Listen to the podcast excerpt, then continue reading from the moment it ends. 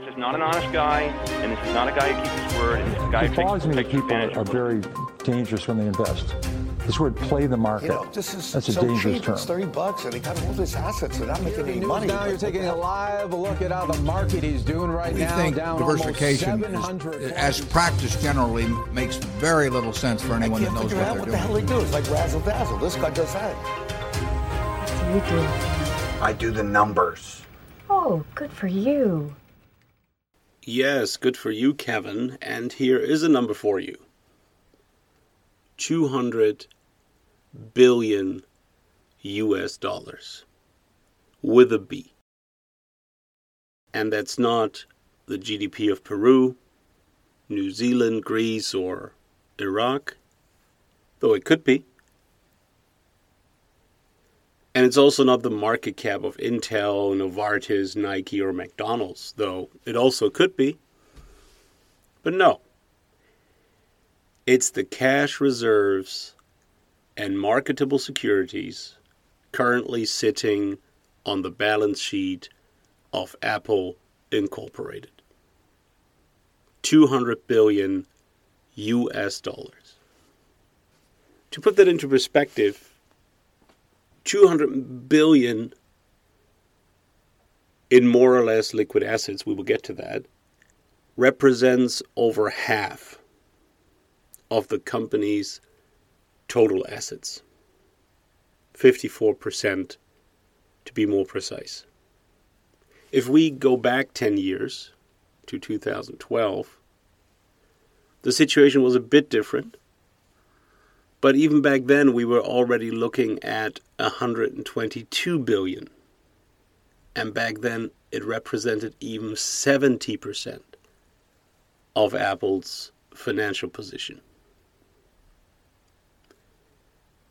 And even though the numbers might have changed, the overbearing significance of so much liquidity hasn't. It's been the dominating, recognized asset on Apple's balance sheet for more than a decade. You might think, so what? Uh, how does this compare to other companies? Well, let's let's have a look. First of all, in the tech sector, uh, Amazon, 23% of Amazon's assets are cash and cash equivalents. Alphabet, 43%, getting closer.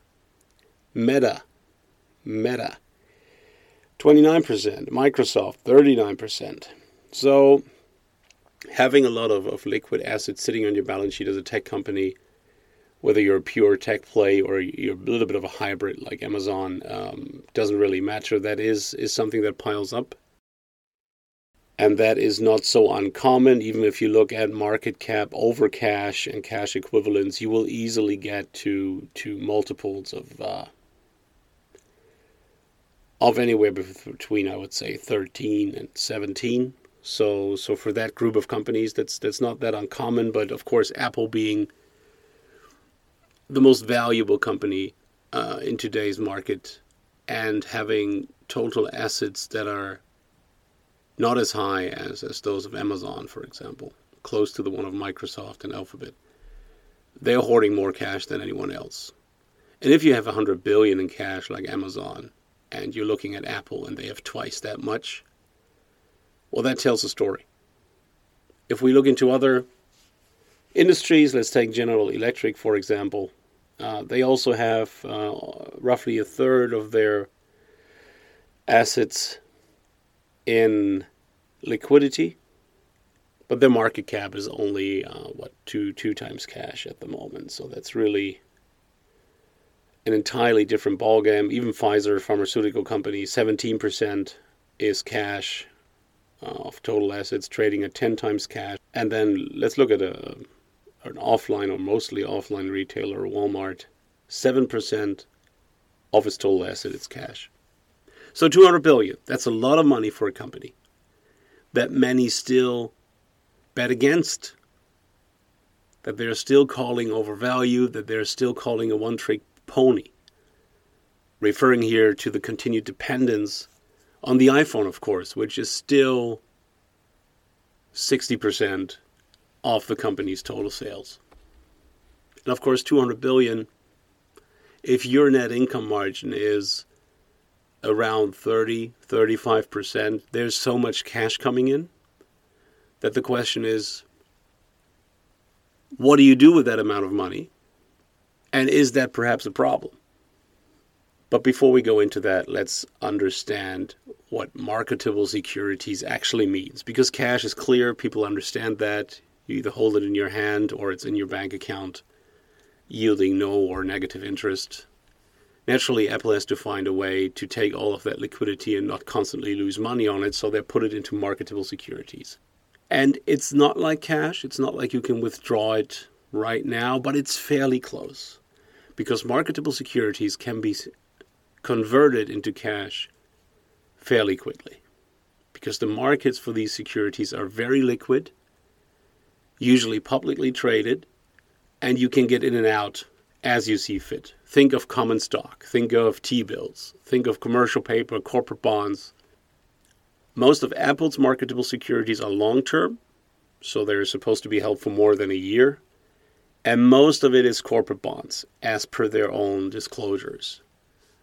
Of, of the long term marketable securities, over half is, is in the bonds of other corporations without, at the moment, knowing or having researched uh, who they actually invested in. So back to the questions: Is is that pile of cash a problem? Let me point out one very important fact, which is actually a significant constraint.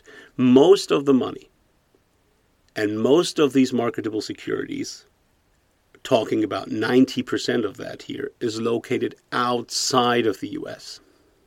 And if you bring that money back in, the government will take a very large chunk of it. Think 35%, perhaps even 40.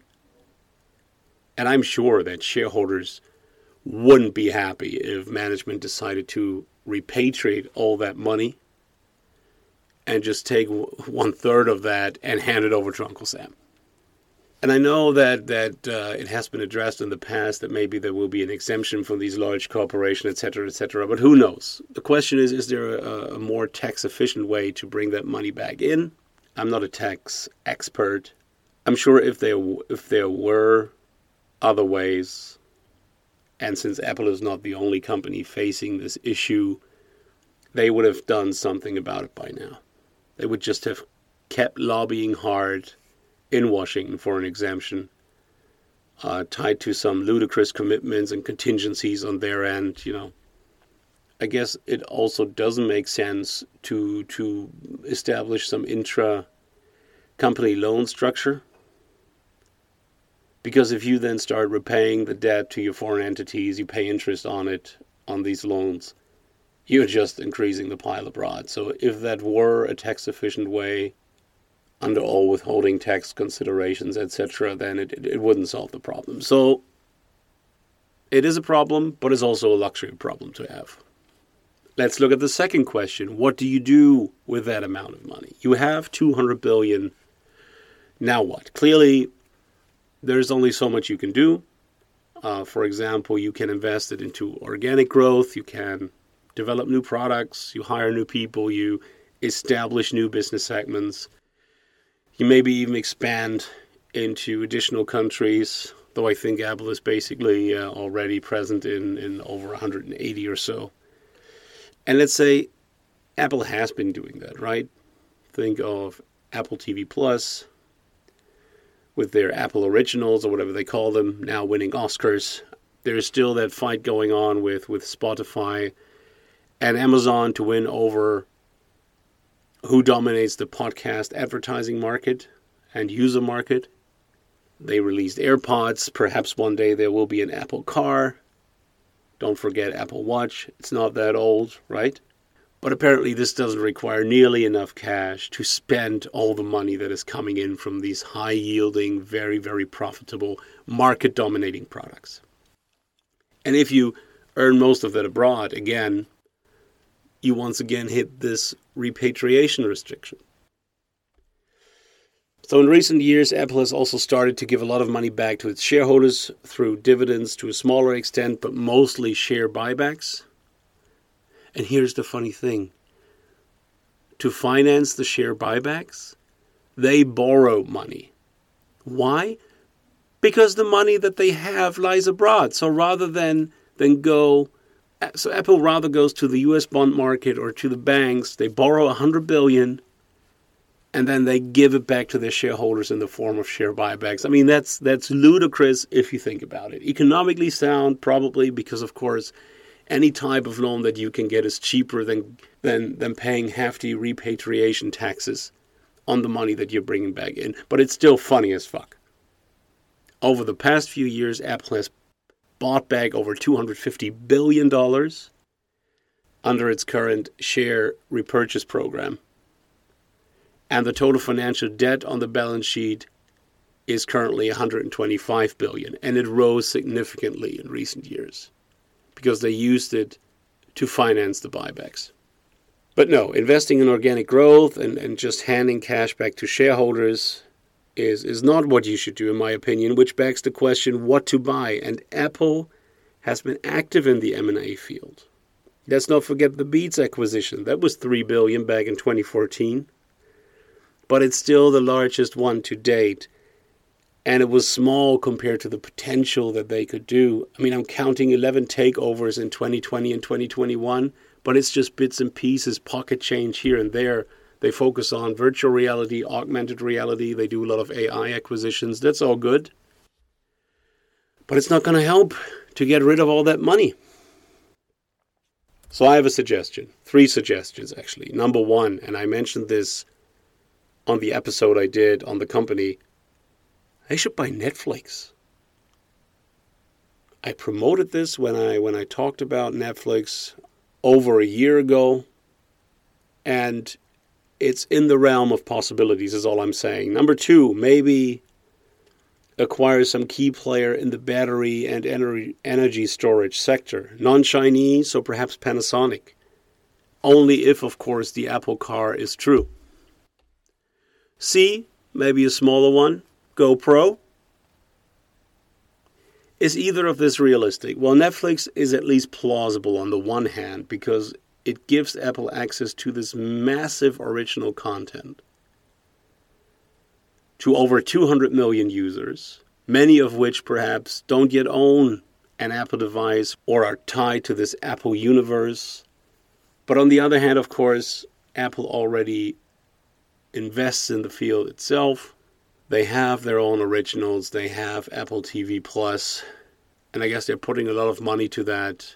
And maybe one day Netflix will also be available much more cheaply than it is today in a few years to come when, when growth slows down, when that debt keeps piling up that they need at the moment to finance their content extensions. Or users finally get a little bit angry with them because now they're trying to integrate casual games and, and maybe some more hardcore games in the future, basically trying to combine video streaming and game streaming um, not everybody might might like that because it becomes too convoluted. If the Apple Car is real, as I said, then Apple might consider getting a hold of the battery supply chain itself. But is it real? The rumors have been there, but I wonder because does it really tie in nicely with this remaining ecosystem? It's just such a different business altogether, and it's not like you need to build an entire car as new hardware to push the different content that you have simply through a new channel. You can be integrated in other car operating systems. And I'm sure that an Apple uh, car would look cool, and maybe it's driving autonomously, and maybe it's just the future, but at the same time, I don't think that management is really keen on doing that. I don't see it's just too far away. And if they wanted to walk away from consumer products, and maybe a car is a consumer product, but not not of course not in the in the uh, sense of how it's being defined. Yeah, then maybe maybe building your own car is is a good idea, but at the same time, why would you? Now, as for GoPro, why not? I mean, action cameras, drones, that would be pretty cool uh, additions to Apple's portfolio if they put they, they, their own design on them, integrate them into into their own ecosystem, I, I actually like that idea. because I don't think that Apple at the moment does really have an action cam or drone in its larder, and it's just it would be perfect additions. But of course, even if they pay a hefty premium for it, this acquisition would maybe cost them I don't know two billion, three billion, four. At the moment, uh, GoPro is trading at 1.7 billion market cap, so if Apple comes in, there will be a hefty premium because there's so much potential behind that acquisition. Let's say it's five. It's still only pocket change. It's still not the major super splash that people are waiting for. And with all the cash, with the current market cap, with raising additional capital, even Apple could easily, easily finance an acquisition of, let's say, 500 billion dwarfing every acquisition, every takeover to date, even the AT&T Vodafone all those years ago, which was what uh, in in today's dollars maybe 250 billion. So this would be twice the size, easily doable for them. So hey, Samsung perhaps, huh? They have batteries, they have devices. Authorities probably wouldn't go for it. Yeah, so Apple has a pile of cash, and those were my thoughts. That was I do the numbers for the day. Mike says bye for now. What does Kevin say? I just want to lie on the beach and eat hot dogs. That's all I've ever wanted.